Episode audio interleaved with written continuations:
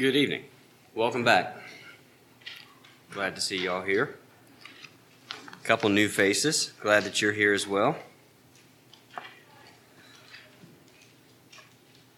The fruit of the Spirit is goodness.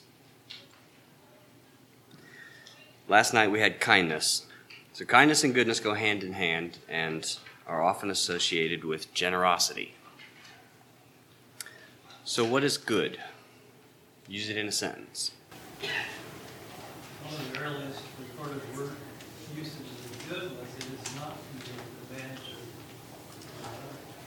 of Okay? Before that was very good. I missed it. Before that was very good. Very good. We're not on verses yet about goodness. Keep those thoughts. There's Um, one that goes like this, and I'm not quite sure how to interpret it, but it's good grief. Good grief. So, you use good in a sentence. God is good. God is good. It's bordering on a verse again, but that's okay. That was sure good chocolate cake. Thank you. Good chocolate cake. Good is gooder than gooder. Good is gooder than gooder. I have a motto that I used to have hung behind my desk, and I took it down because it provoked too many conversations. Um, good is not good enough when better is possible. Good is not good enough when better is possible.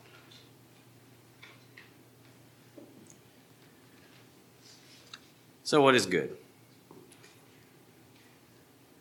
Someone get Acts 11, 20 through, through Acts 11, 22 through 24, please. So, what are we saying when we say he's a good kid? Or they're good people? Or that's a good restaurant? Or this is good coffee? Acts 11, 22 through 24. Then tidings of these things came to the ears of the church which was in Jerusalem, and they sent forth Barnabas that he should go as far as Antioch. Who when he came and had seen the grace of God, and was glad, and exhorted them all, that with purpose of heart they would cleave unto the Lord. For he was a good man, and full of the Holy Ghost, and of faith, and much people was aided unto the Lord. Thank you. Barnabas was a good man, the Bible says. What's that mean? What do you mean when you say something is good? If you say this is good chocolate cake or good coffee, Agrees with me. it agrees with you? it's not bad. It's not bad. It's I like it. means you like it. Yeah. Far from that. Desirable, satisfying. What was it? Far above that. Far above average. Yeah. So the word used, I think, because I did not write it down, and so I'm drawing on my limited Greek memory. For some reason, it's not in my notes, and I don't have enough service to search it. So if someone wants to correct me later, that's great. Um, but I believe the Greek word used here in in um, Galatians is agathosune. Agathosune, I believe is how you say it. So having integrity or upright, goodness. Um, it is also tied in with the Hebrew word chesed that we talked about last night, which is translated loving kindness. So goodness, loving kindness. Um, how many times do you think the word is used? That, that Greek word is used in the Bible, meaning goodness. How many? Well, nope. This feels like guessing the attendance here. It's a lot less.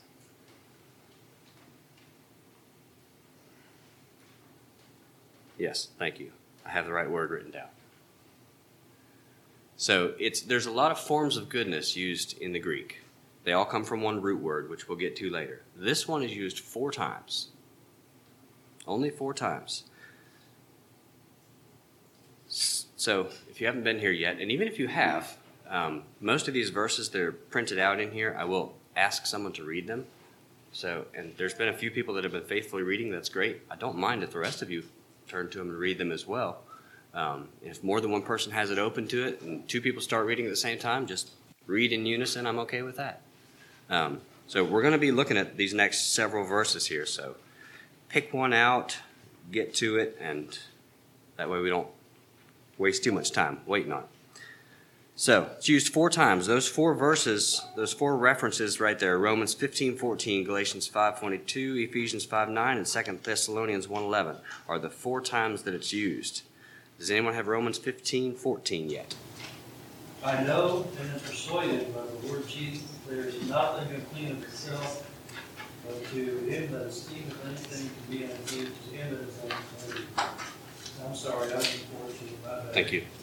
And I myself also am persuaded of you, my brother, that ye also are full of goodness, filled with all knowledge, able also to admonish one another. I believe that you are full of goodness, he says. That's the word right there. I believe that you're full of goodness. Galatians 5:22 is our is, is in our theme of the fruit of the spirit where he says the fruit of the spirit is goodness.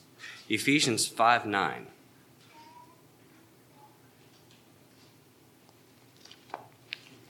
Nobody was ready. I've got it. Ephesians 5:9 For the I'm going to read it in the amplified since I'm there. For the fruit, the effect or the product of the light or the Spirit consists in every form of kindly goodness and uprightness of heart and trueness of life. So the fruit of the Spirit consists in every form of goodness. 2 Thessalonians 1:11 Therefore also we pray always for you, that our God will count you worthy of this call, and fulfill all the good pleasure of his goodness and the work of faith. Thank you. Of his goodness, all the good pleasure, it's a different word, meaning all the all the enjoyable pleasure of his goodness, loving kindness. This goodness and and the root of it is above average, I think someone said. So when when we're talking about these things, it's not that it's just acceptable goodness. It's not the accepted level or the expected level of good chocolate cake. cake. It's exceptional. It's above average. It's better than anticipated. Beyond the necessity.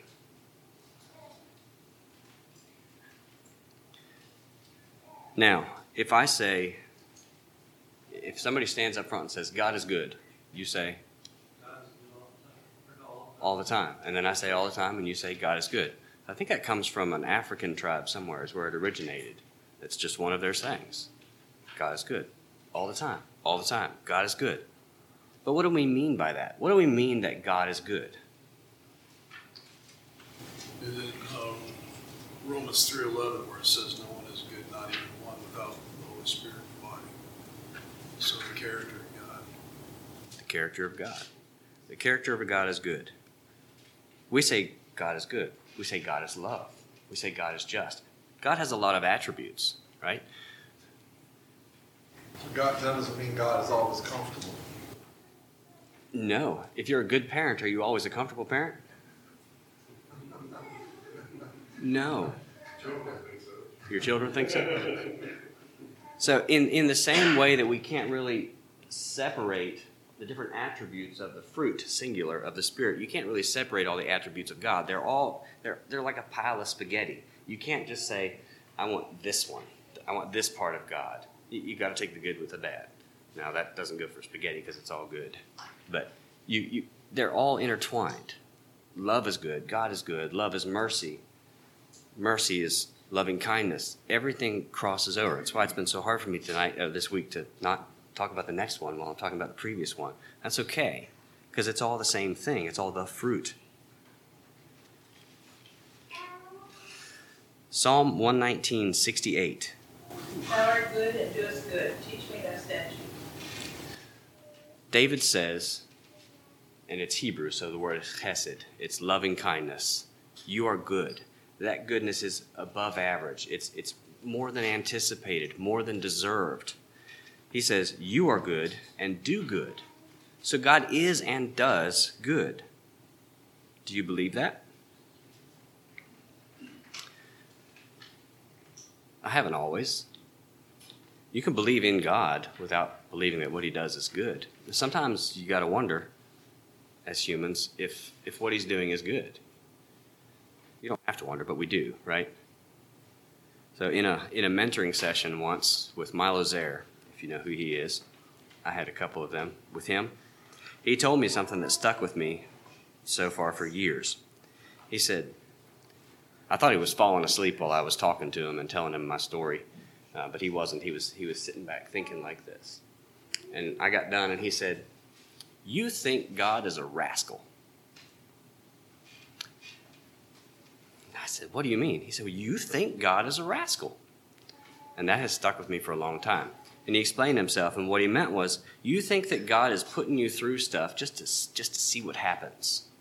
You think that he's tested you and made you endure things just, just to, you know, poke the bear, see what he does. He said, You probably think that when God allowed Job to be tested like that, that God was trying to see, you know, that's, uh, let's see what Job does. God was doing it for Job's good. God did- stuff to me, allowed stuff to happen to me for my good. And I had this attitude that, man, why would you, why would you put me through this? Why, why would you let me deal with something back here that has affected me the rest of my life? I thought God was a rascal. That, that, that has stuck with me. At the end, he said, God is good. What he does and allows is good. And he cares about you.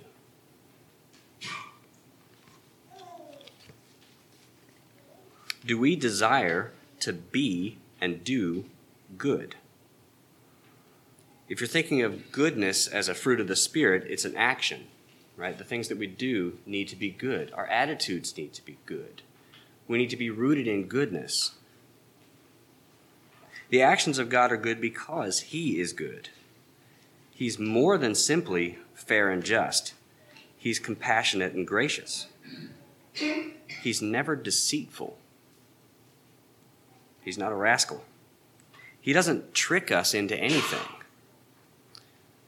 He doesn't say, I'm going to give you free will, and then, got you, you chose not to love me. He's not a rascal. Psalm 145, 8 and 9. The Lord is gracious and full of compassion, slow to anger, and of great mercy. The Lord is good to all, and his tender mercies are over all his works. Good to all. Last night we talked about being kind to people and how God is not just kind to his children, good to all. The goodness of God extends far beyond the children of Israel. It was extending to the Galatians that Paul was writing to here, it extends to the world, both then and until the end of time.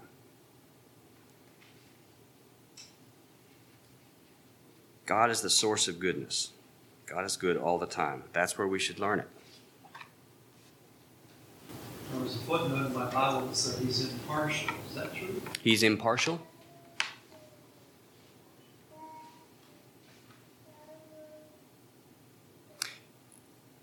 In my human understanding of impartial, it means that you're affected by what you know about the person. And is God affected by what he knows about us? He's no respecter of persons. That would be, yeah, a good way to put it.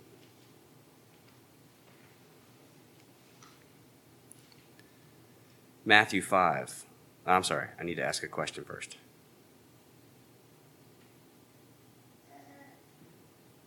No, I don't. Matthew 5, 43 through 48. You that love hate enemy. But I say to you, love bless them that you, do good to that you, pray for which do.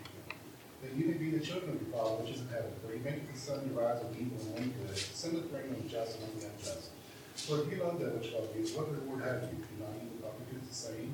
Brother only, what do you not even the ye therefore perfect, even as your Father in heaven is. Thank you. I think we've read that passage a couple times this week already. But it fits. If if what we're doing is out of a heart of love to each other and to the world around us, we're going to be long suffering. We're going to be kind. We're going to be good and show goodness more than just is expected. You know, in our world today, someone strikes you on the one cheek, you, cheek, you want to strike them back. I mean, that's That's what we do. That's what humans want to do. I told you already, my children do that. Come to me, she hit me. Well, you kicked me. Where did they learn that? I didn't teach them that. It's human nature. This feels like a rhetorical question, but it is not. Was Jesus good? Scripture says Jesus went about doing good. I don't have a verse, but yes, he was good. There- says he's a good shepherd. He's the good shepherd. Isn't there a part in the Bible that says, why do you call me good? There is only one, one good. There is. Let's turn to Mark 10, 17 to 22.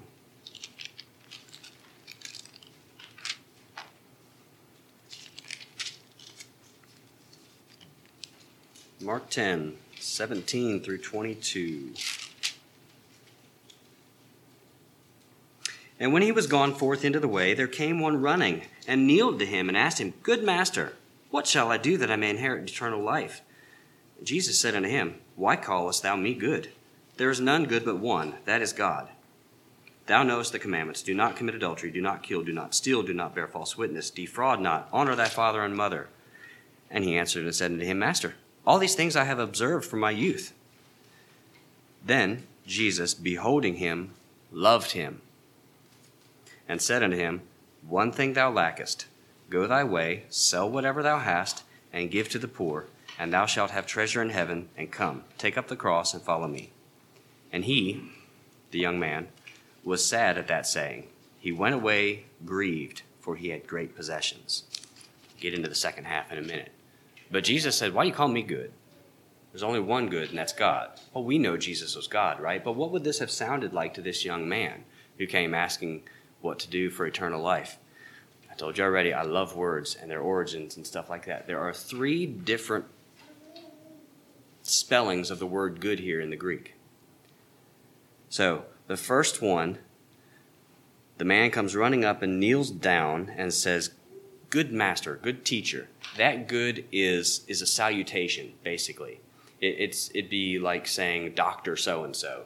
You know, you you're you're a good teacher, you're a good person. I, I have respect for you. What must I do to gain eternal life? Jesus says, Why do you call me good? And he changed it just a little bit, I believe. At least that's the way the Greek is written. He changes, it's, it's, it's just a tense almost. He says, Why do you call me good? Meaning adequate. Why, why do you, you know, "Hmm, it's, it's good tea. My wife one time said, uh, It's being recorded, whatever. She's going to listen to it. I love you, sweetie. My wife one time said, when I asked her if she liked something that she just ate at a restaurant, I said, Was it, was it good? She said, It was good, but I wouldn't get it again. And I, we, we talked about that for a long time because that made no sense to me. If it was good, why wouldn't you get it again? Which, well, it wasn't that good. It was, it was good, but I, I wouldn't get it again. So it, apparently to her, it was, it was adequate. You know, it was what she expected. It was, it was good. And so that's the second good in here that Jesus said, why do, you, why do you call me good? And then he takes it a step farther and he says, There is one good. That third one that he used, that is the root word in the Greek for all of the other translations and feelings of good, loving kindness, and all that. And he says, There is one good, and that's God. That is the only time that root word is used in the Bible. There's one good, root word of goodness, and that good is God. It- to me, that's fascinating. I love it. So, what did this rich young ruler lack? He came sincerely, I believe. He came and he hit his knees and he says, What, what shall I do that I may inherit eternal life?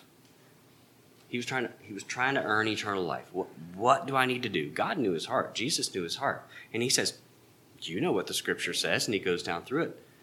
And he says, I've done all that. Now, we don't know this young man. But what do you think people said of him? Do you think people said, He's a good man?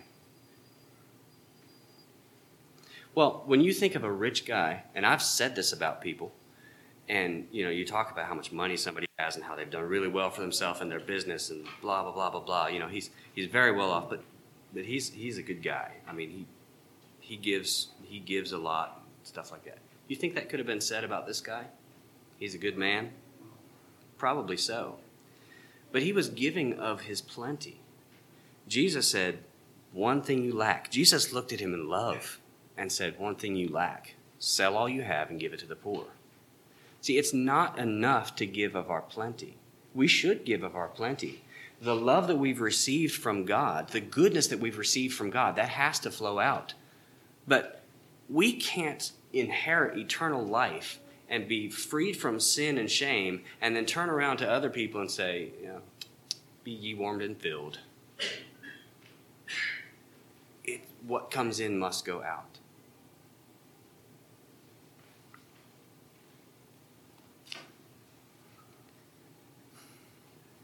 How does God use evil for good? Someone get Genesis 50, 19, and 21.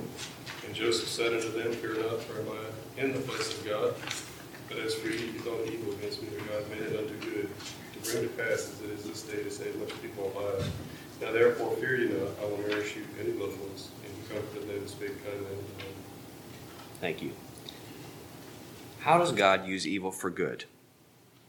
In miraculous ways, for one, and in simple ways, for another. I'm always amazed at the fact of how God can use one thing and, and get multiple results out of that one thing. Yep. So in, in this story, Joseph's brothers intended to kill him. I mean, that, that was what they wanted to do, except for one brother saying, let's just throw him in a well. Okay? Their desire for his death gave life to thousands. Not unlike someone else's desire for someone else's death. So, does that mean if, if God can take evil situations and evil people and their doings and get good results, does that mean that there isn't really anything evil because you know God can work it out for good? No, not at all. kind of fraught with difficulties when you, state Yeah, be very, very quick to be misused. it can. Yep. You know, you can you can look at that and say, you know, may, maybe it's not the right thing for me to do, but God will work it out. It's dangerous territory. God is good. Sin is sin, evil is evil, but God is incredible and God is wise. Sometimes we look at the evil that happens around us and we have no clue how God could ever bring something good out of it.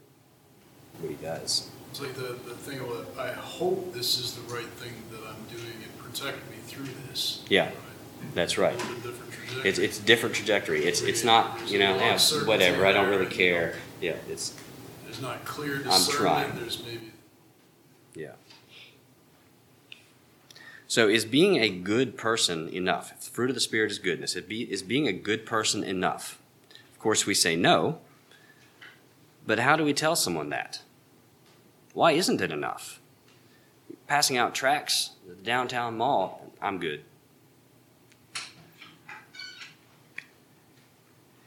And even closer to home, if they're going through the motions exactly as a Christian should live, how do we convey a need for more? How do we recognize the need for more? How do we go beyond the complacency of our goodness and, and the setting that we live in and fitting and blending in? How do we get beyond that and realize that we've got to be more than good? We've got to be more than what's expected.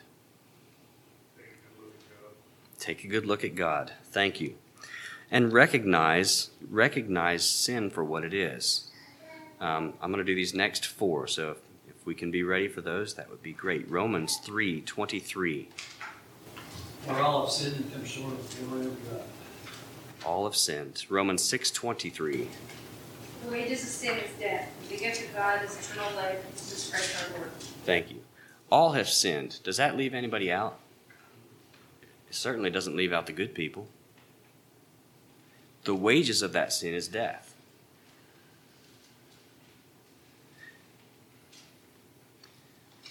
This is two really big subjects to get in one night, and I apologize. We're breezing through stuff. I alluded to this a little bit. No, I think I actually outright said it yesterday. I believe that the fruit that you produce in your life is a direct reflection and implication on the depth of your understanding of your inability to earn salvation. It's what you produce, your depth of gratitude, and, and what you reflect is a reflection, I'm sorry, of, of how you feel salvation happened in you, of how you acknowledge that sin was in your life no matter how good a person you were. You know, some of us, praise God, were raised in really godly homes, and we were good people. We weren't out there, you know, sowing our wild oats. We, we were good people, and we accepted Christ as our Savior, and there wasn't a huge change in our lives. Maybe we don't have a recognition for the fact that we are sinners. Ephesians 2 8 and 9. For by grace are ye saved through faith, and that not of yourselves, it is the gift of God, not of works, lest any man should boast. John 14 6. Jesus said unto him, I am the way, the truth, and the life. No man cometh unto the Father but by me. It's by grace and faith. Now, we can't get into faith yet, right? Because that's next. But there is only one way to the Father that's through Christ. Doesn't matter what level of goodness you find yourself at. Now, there's nothing wrong with being a good person.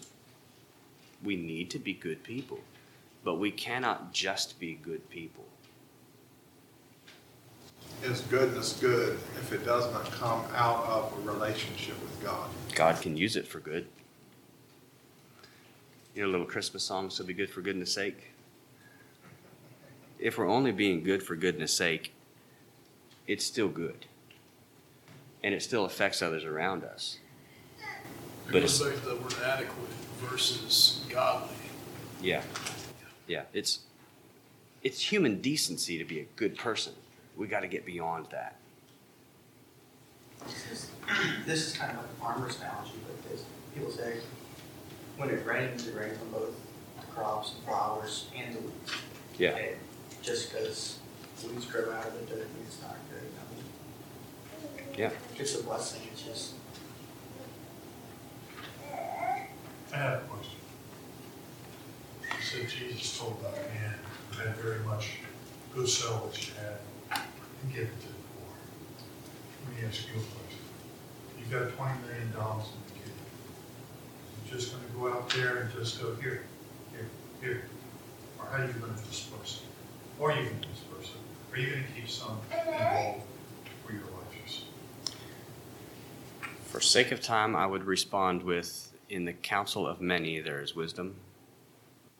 I certainly wouldn't take that 20 million and just go hand it out.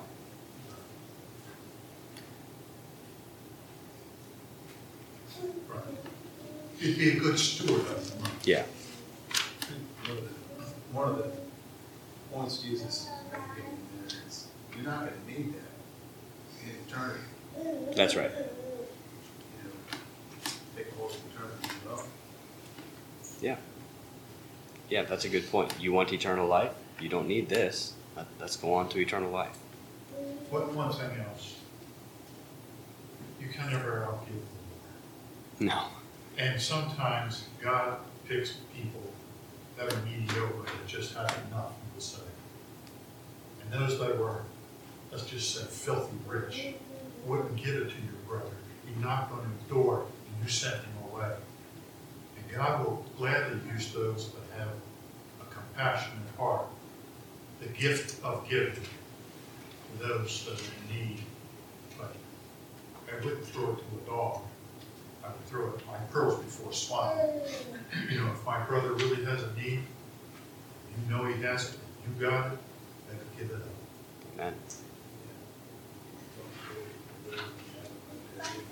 I'm, I missed it. I'm sorry. It says, don't tell them to go away, you already have it there with you. That's right. Goodness affects others directly. It, like kindness, is the action others judge us by.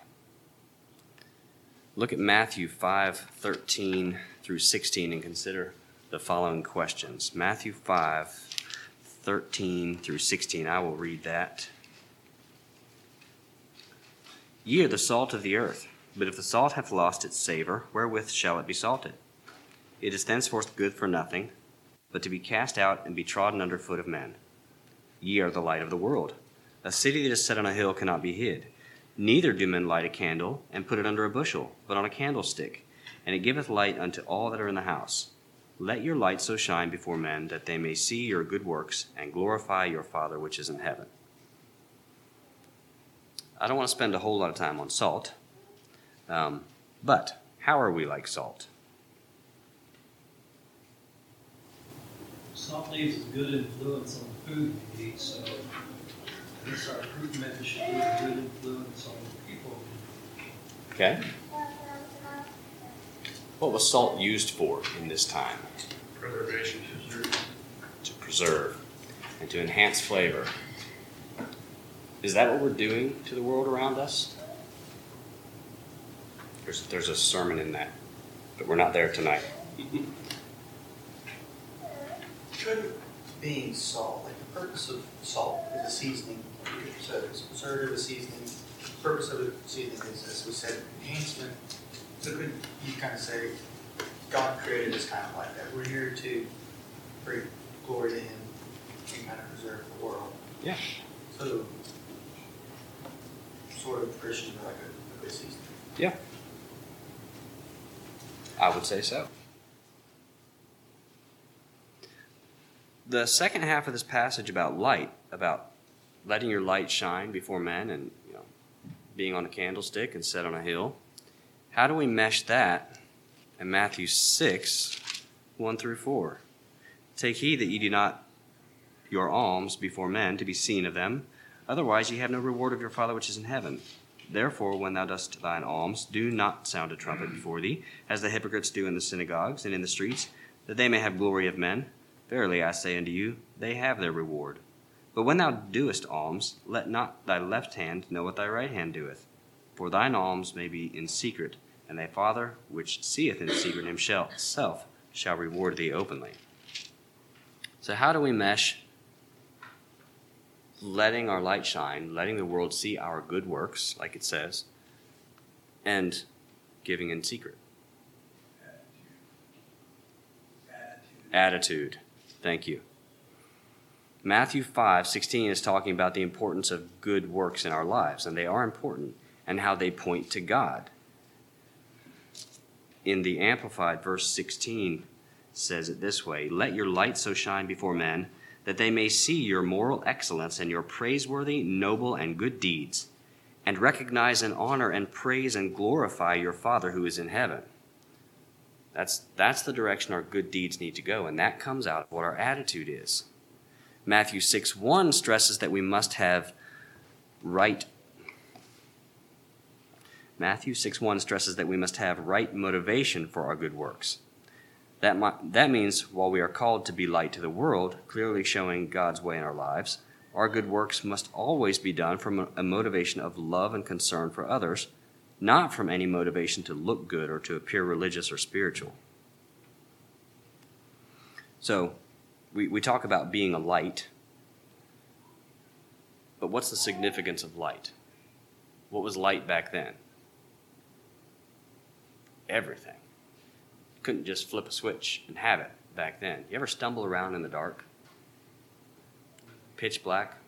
How many of you have been in one of the caves around here with, with and, and turned off all the lights? It's a weird feeling. You start to, at least I do, start to wonder which way is up and which way is down. And then I think of stories of people being stuck in that darkness in a cave like that for days and days and then finally being found. And then I have to think about the way the world is in darkness, figuratively, but in darkness, and what that means spiritually to wander and bump your head on stalactites while you're stuck in that darkness. And then how amazing it is for a light to shine into that darkness and how no matter how good I am before Christ, I was in that darkness. No amount of personal goodness and human decency sheds any light into a heart that's dark.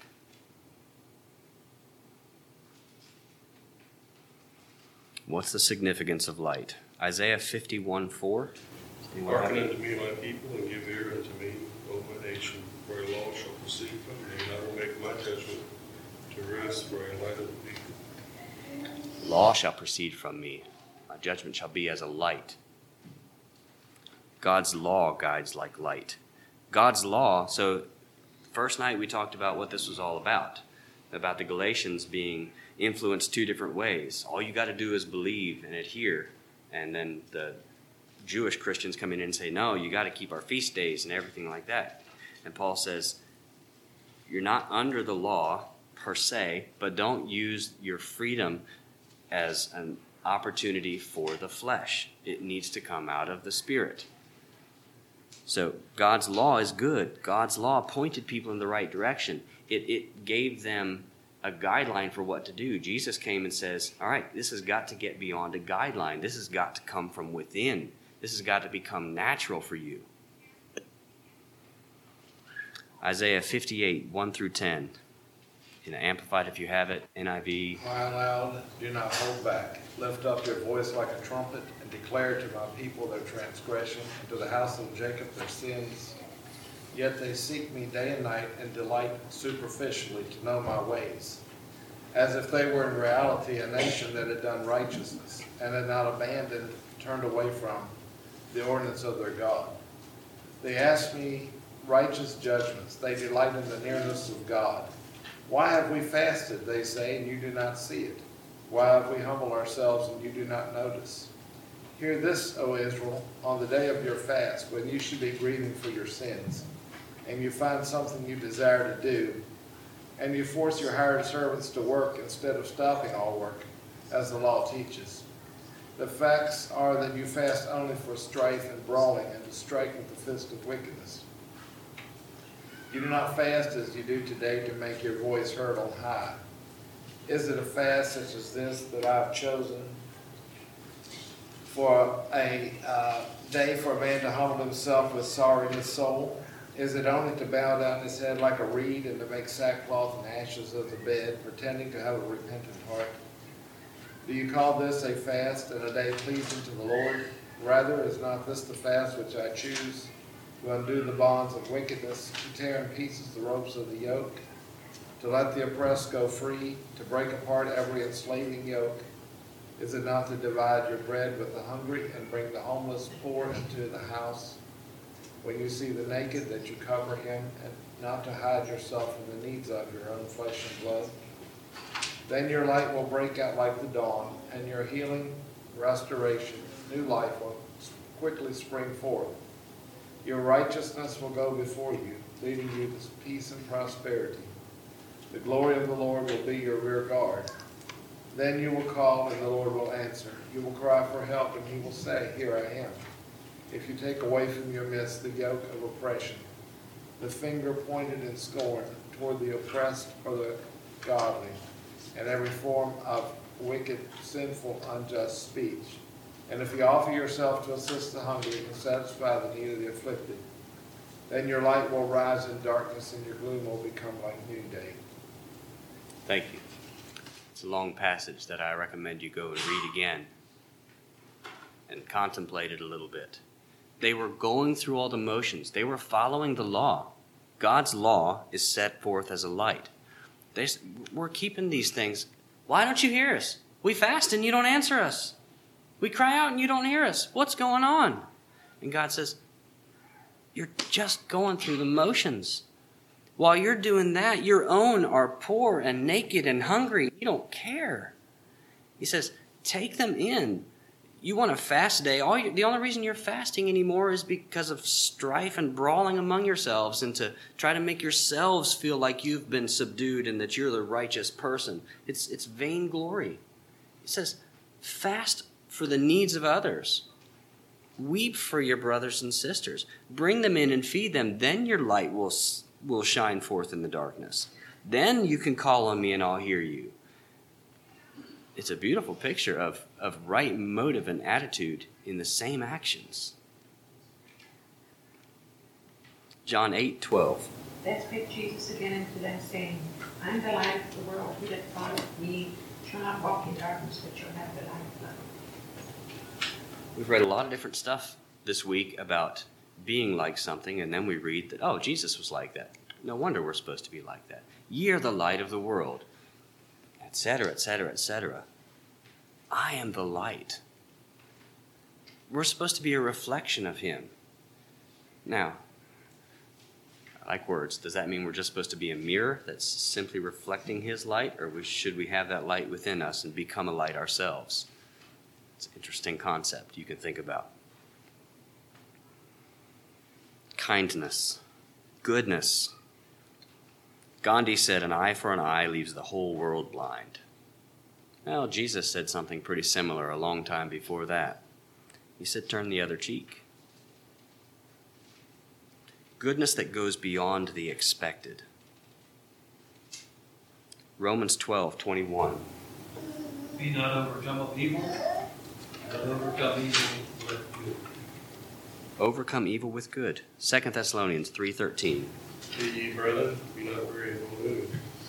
Don't be weary in well doing. We talked about that last night. When people abuse your kindness, don't tire of doing good. Titus 2 13 and 14. Looking for that blessed hope and the glorious appearing of the great God and Savior Jesus Christ, who gave himself for us, that he might redeem us from all iniquity and purify unto himself a peculiar people, zealous of good works. Peculiar people. It goes beyond the norm. We're the weirdos. What did you call us last night, Ken? Idiots. One of God's idiots. Zealous of good works. Titus 3 8. This is a faithful saying, in these things I will let them constantly, that they which have believed in God might be careful to maintain things are good and profitable. Maintain good works. God is good. He goes above and beyond simply meeting our needs. Does your life prove that to those around you? Are you a good example? When you were younger, did your mom and dad ever point out someone as a good example? Or maybe more likely as an example of what not to do? I got that all the time. I became that for some people for a while, unfortunately. Do you consume what is good for you? Is the stuff that you're consuming in your life, which is the stuff that comes out, good in, good out, right? Is what you're consuming good? Is what you're spending your time reading and viewing and hearing and thinking about, is it good? Is your fruit salad good? You can look up that verse later on and figure out what I'm talking about there. We got to take a little break because faith is the next one, and we don't have near enough time this week for faith. When the time comes, will you hear, Well done, thou good and faithful servant, or Depart from me? Will you argue with, But I've done so many wonderful works? Or will you wonder, Lord, when saw we thee and hungered and fed thee, or thirsty and gave thee drink? When saw we thee a stranger and took thee in, or naked and clothed thee? Or when saw we thee sick or in prison and came unto thee? Have these things become natural to you? Okay. Take as quickly a break as you can.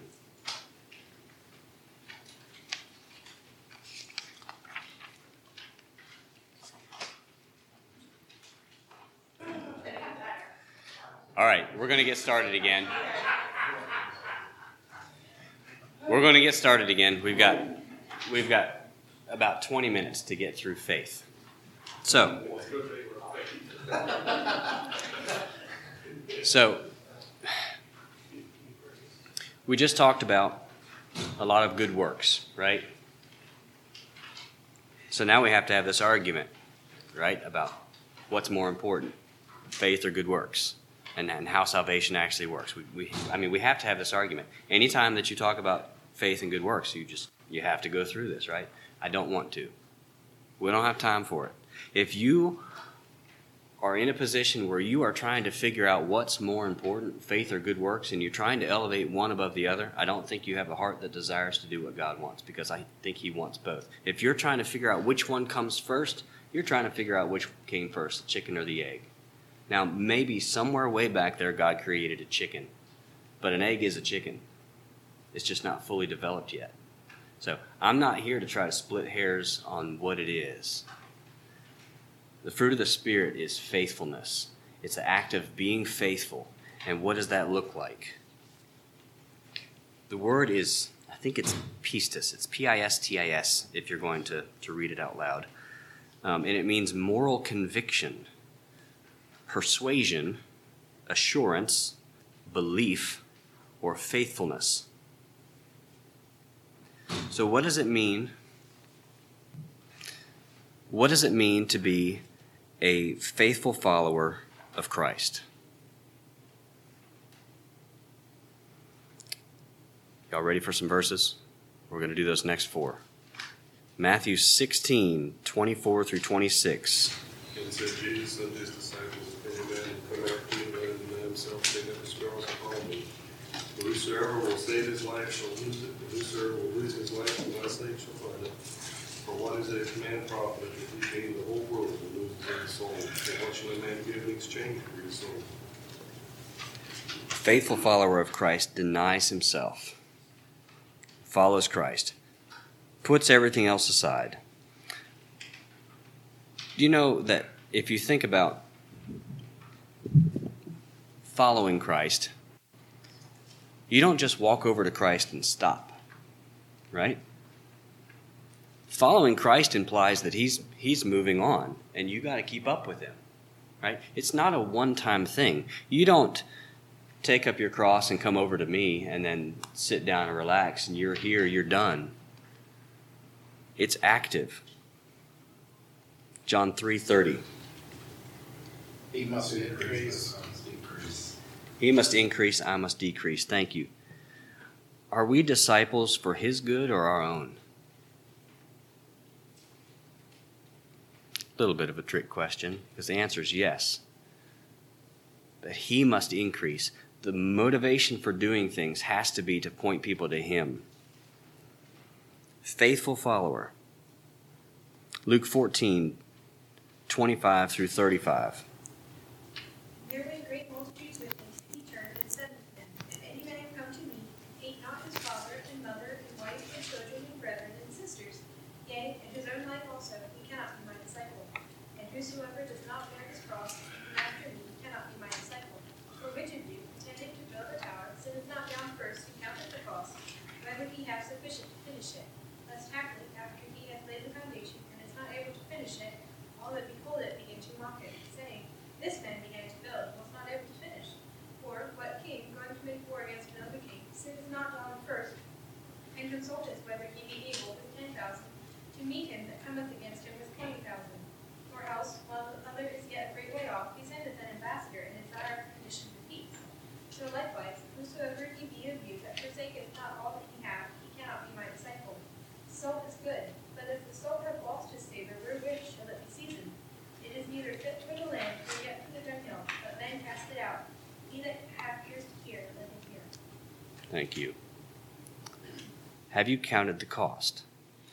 Now, do we take that and say, well, okay, do I want to follow Christ? What's it going to take?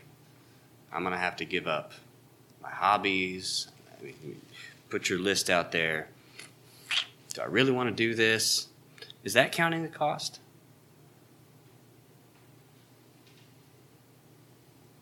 Yes. It's part of it. Some yeses, some nos. When you make a commitment and a decision to follow Christ, that's what you're doing. You're saying, This is more important to me than anything else. And if we follow Christ and then we turn around and we go back and tend to this, and then we come a little bit more and do this, or we, we start to follow Christ and eventually down the road we say, you know what, I'm, I've followed you far enough. You go on, I'm going to sit right here because I'm comfortable with the level of Christ likeness that I've come to. Your salt has lost its savor. Apathy. Matthew 10, 37 through 39.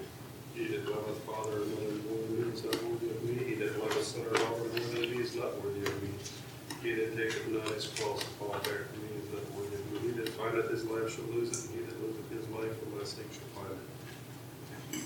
Same stuff, different spot. It's not an option. A faithful follower does not follow for a day, does not follow part of the way, does not uphold a couple of these aspects. A faithful follower is someone who is determined to go all the way, whatever the cost. And when you count the cost, it means you decide whether it's worth it or not. I mean, in other words, you're car- comparing the two. You're weighing it, You're weighing yeah. it. This versus that. Yep. Job It's- said, Job said it well when he said, though he slay me, yet will I trust him. Yeah. That's, He didn't say you can't love your family. No, no, no, no. No, we're supposed to. We learned about that the first night. It doesn't say, yeah, it, it kind of says if you don't hate them, then you can't follow me, but it doesn't say you have to hate them. It's if you love them more than you love God. Now, there, there are some things that I really love and enjoy that are earthly things, and that's okay. But what's at the top of my list? How would you describe, well, we're only on the second question. How would you describe a faithful spouse?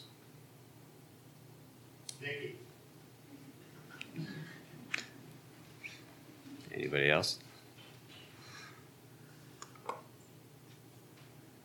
Turn to James 4.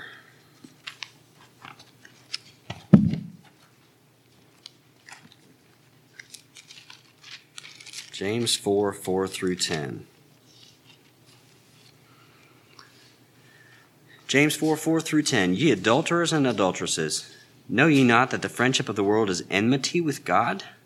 Whosoever therefore will be a friend of the world is the enemy of God. Do you think that the Scripture saith in vain, The Spirit that dwelleth in us lusteth to envy? But he giveth more grace. Wherefore he saith, God restricteth the proud, but giveth grace, unto the humble. Submit yourselves therefore to God. Resist the devil, and he will flee from you. Draw nigh to God, and he will draw nigh to you. Cleanse your hands, ye sinners, and purify your hearts, ye double minded. Be afflicted and mourn and weep. Let your laughter be turned to mourning and your joy to heaviness. Humble yourselves in the sight of the Lord, and he shall lift you up. Adulterers, cheating on God. How are they cheating on God? They were friends with the world, forsaking their first love.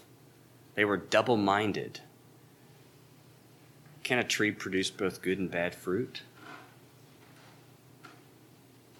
If you, if you look back a little bit in verse 2, there's some accusations. Ye lust and have not, ye kill and desire to have and cannot obtain, ye fight in war, yet ye have not because ye ask not. Hate, the opposite of love, the opposite of the root of so many of these fruits the opposite of what the two most important laws are, or commandments are, on which hang all the laws. Opposite the root of life in Christ. Are we faithful to Christ? Are we faithful to our call? Or do we cheat on God?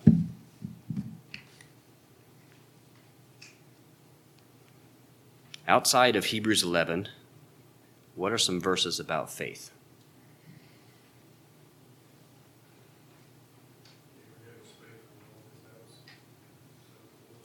Yeah. Just in case you're wondering, Hebrews 11 is by faith Abraham, by faith Noah, by faith, that's that chapter. So outside of those verses, what other verses come to mind about faith? It's impossible to please God without faith. Possible to please God without faith. By grace you're saved through faith, not of yourself. It's a gift of God, that's why you have to be a fruit. Yep. It's a gift of God. I'm kind of confused. I got it. Faith is this, uh, Substance of things hoped for. I think that's actually Romans uh, 11 1, so I think you're in that chapter, but I do apologize. that's okay. Love with faith in God.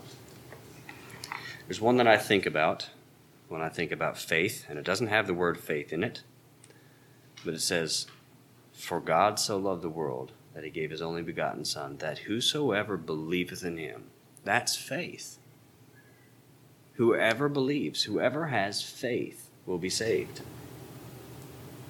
Would you please say that one more time? The whole thing. No, just the thing about. That whosoever believeth in him shall not perish but have everlasting life. That is faith. Believing in God is faith.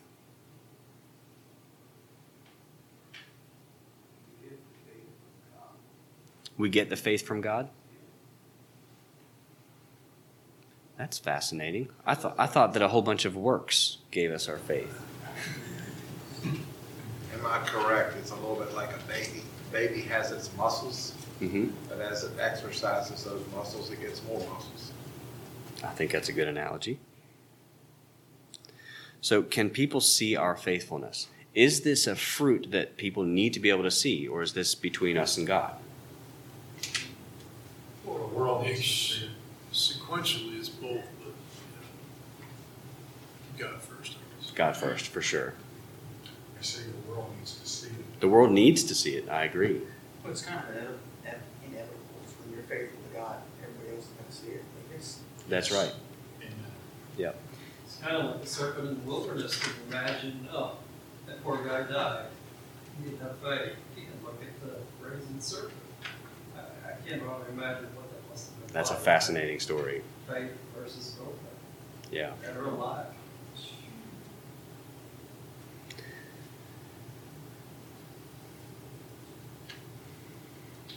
So, how can we see if someone has faith? How, how can we tell? Um, and in thinking of this, I don't want you to think about looking around and saying, oh, okay, he has faith, she has faith, great. It's, it's how we need to be portraying faithfulness in these next few verses here. Hebrews 13 7. Remember them which have ruled over you, who have spoken unto you the word of God, whose faith followed, considering the end of their conversation.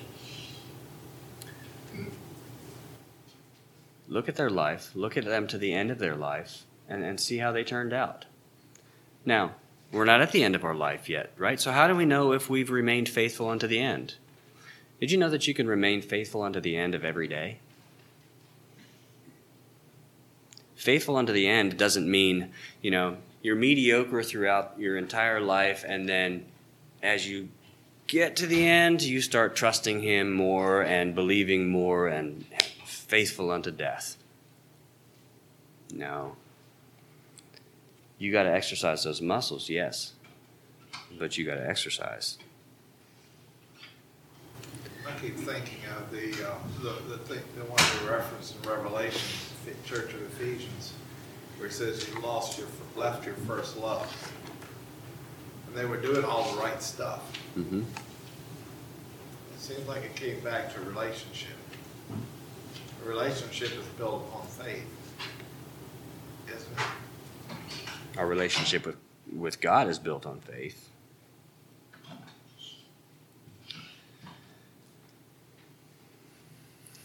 We have five minutes. We might pick up some of this tomorrow. We'll see.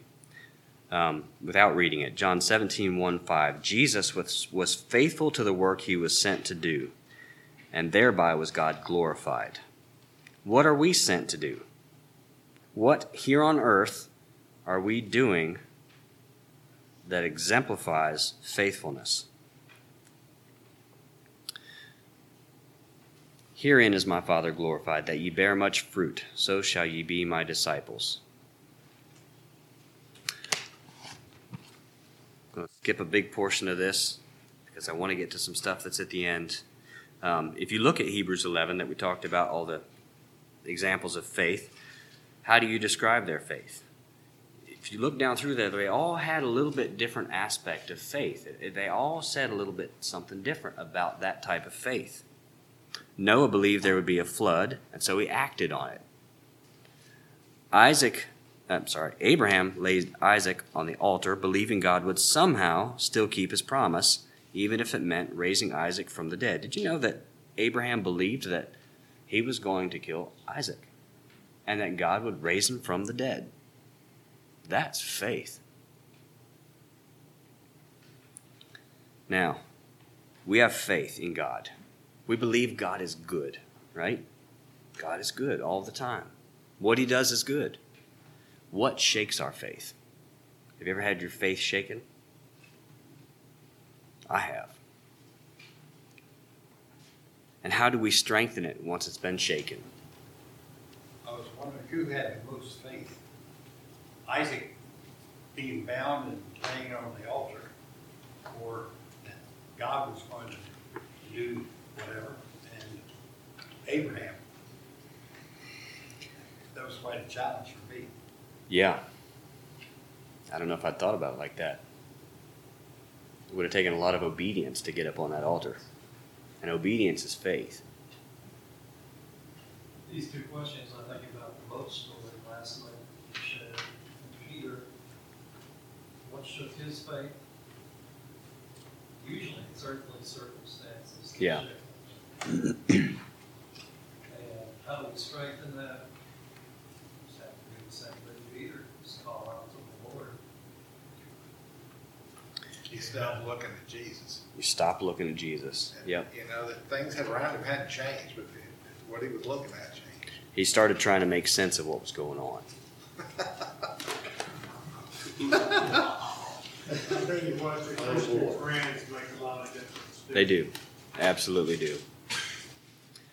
Um, we don't have time to go through it, but Psalm 13 is a psalm of David um, that's just fairly heart wrenching. David was fleeing from Saul, and he was hiding in a cave now because he had fled from Saul and tried to go to Gath. And they recognized him in Gath and said, "Hey, this is this is that David. David has slain, or Saul has slain his thousands. David his ten thousands. David was recognized. Do y'all know what he did? He acted crazy. He started scratching the door and drooling down his beard, it says. He, he acted like he was insane, and the king of Gath was like, Why have you brought this lunatic in here? Get him, get him out of here. And David ran away and hid in the cave, and he wrote this psalm. In verse 5, David says, I have trusted in thy mercy. That word there is translated also as loving kindness. It's an acknowledgement that God is good. So even even hiding in a cave, and this was before that group of men came and joined him in that cave. He was alone. He said, I have trusted in your loving kindness. I believe that you are good. Faith is believing God is good and his way is best. Last September, last September, as I sat beside my son in the emergency room, I struggled to believe God is good, or that He even knew what He was doing, or that He had my best interest in mind, or my son's best interest in mind. I started to feel like God's a rascal. How could you take my perfectly healthy son and do that to him? What are you trying to prove? God, maybe you're trying to help someone, but man, that's that's just low. In August 2017, after two weeks of fervent prayer for a mangled friend, he passed away. And I wrote that song that's written there. I'm not going to read it right now because I won't make through it. I was thinking of David's Psalms and how David would get to the pits of stuff, but he would always, or most of the times, end with, but God. He believed God was good. And we talked about joy earlier this week, and it's tainted sometimes. As long as we can come through believing that God is good, as long as at the end we can say, I must give in till remains only one, not mine, but thy will be done. The section there, No Man Left Behind, is about encouraging and edifying those that are in the brotherhood with us. And we might touch on that tomorrow evening. I have a shorter evening plan tomorrow um, with the last two, but I think we might try to get through some of those, but we have to stop for now. Thank you.